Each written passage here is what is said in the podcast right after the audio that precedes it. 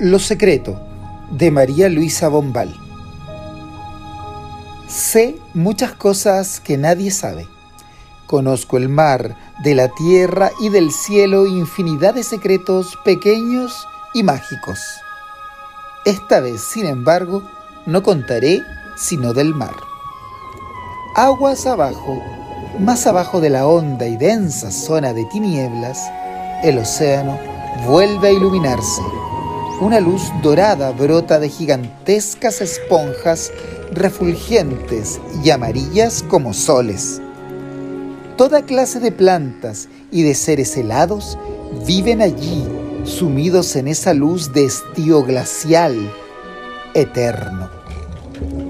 Actinias verdes y rojas se aprietan en anchos prados a los que se entrelazan las transparentes medusas que no rompieran aún sus amarras para emprender por los mares su destino errabundo. Duros corrales blancos se enmarañan en matorrales estáticos por donde se escurren peces de un terciopelo sombrío que se abren y cierran blandamente como flores. Veo hipocampos, es decir, diminutos corceles de mar cuyas crines de algas se esparcen en lenta aureola alrededor de ellos cuando galopan silenciosos y sé que si llegaran a levantar ciertas caracolas grises de forma anodina, puede encontrarse debajo a una sirenita llorando.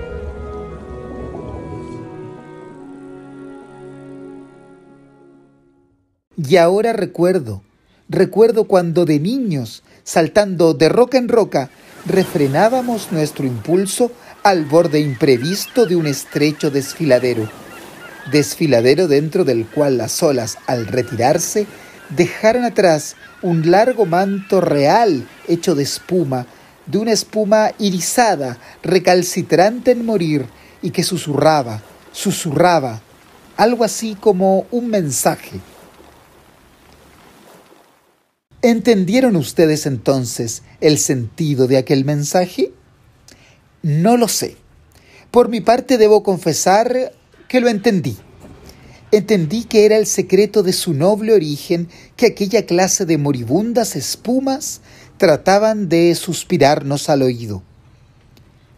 Lejos, lejos y profundo, nos confiaban, existe un volcán submarino en constante erupción. Noche y día su cráter hierve incansable y soplando espesas burbujas de lava plateada hacia la superficie de las aguas. Pero el principal objetivo de estas breves líneas es contarles de un extraño, ignorado suceso acaecido igualmente allá, en lo bajo. Es la historia de un barco pirata que siglos atrás rodara absorbido por la escalera de un remolino y que siguiera viajando mar abajo entre ignotas corrientes y arrecifes sumergidos furiosos pulpos abrazábanse mansamente a sus mástiles como para guiarlo, mientras las esquivas estrellas de mar animaban palpitantes y confiadas en sus bodegas. Volviendo al fin de su largo desmayo, el capitán pirata, de un solo rugido, despertó a su gente. Ordenó levar ancla.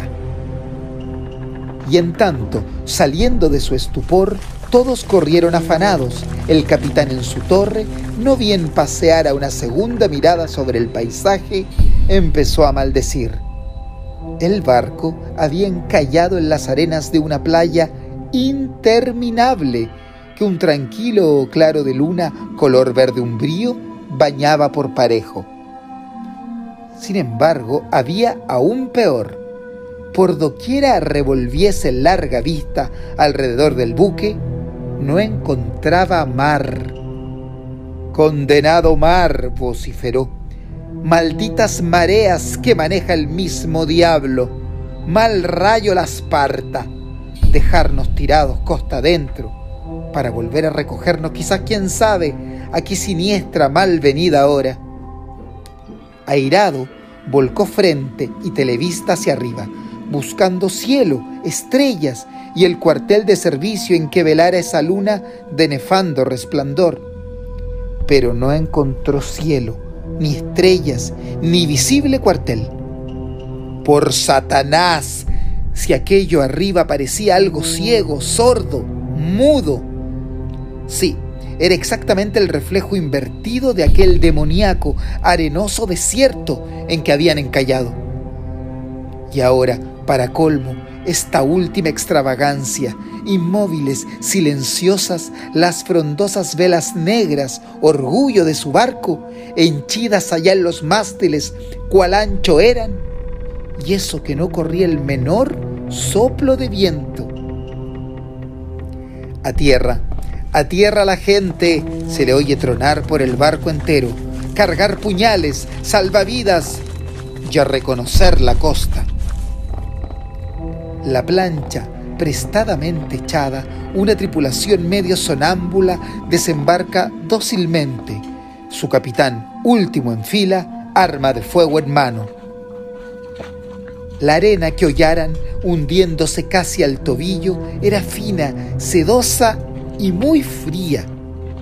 Dos bandos, uno marcha al este, el otro al oeste, ambos en busca del mar, ha ordenado el capitán, pero ¡alto! vocifera deteniendo el trote desparramado de su gente. El chico acá, de guardarrelevo, y los otros proseguir. Adelante.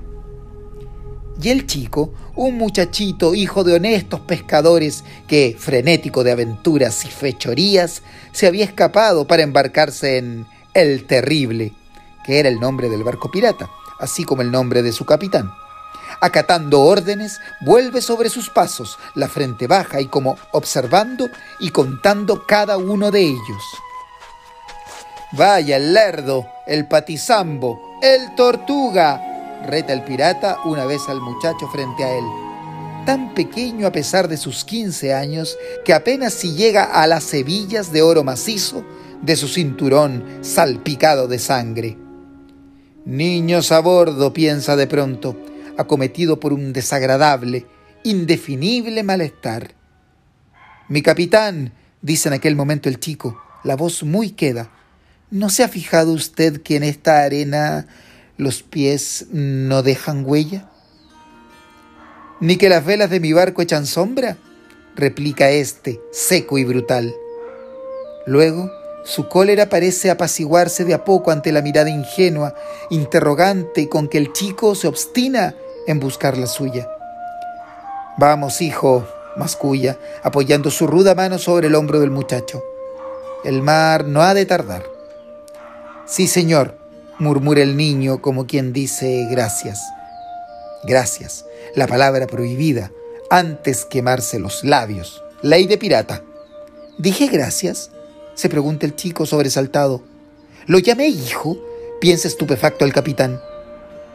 Mi capitán, habla de nuevo el chico. En el momento del naufragio... Aquí el pirata parpadea y se endereza brusco. Del accidente quise decir, yo me hallaba en las bodegas. Cuando me recobro, ¿qué cree usted? Me las encuentro repletas de los bichos más asquerosos que he visto. ¿Qué clase de bichos? dice el capitán. Bueno, de estrellas de mar, pero vivas. Dan un asco. Sí, laten como vísceras de humano recién destripado y se movían de un lado para otro buscándose, amontonándose y hasta tratando de atracárseme. ¡Ja! Y tú asustado, ¿eh?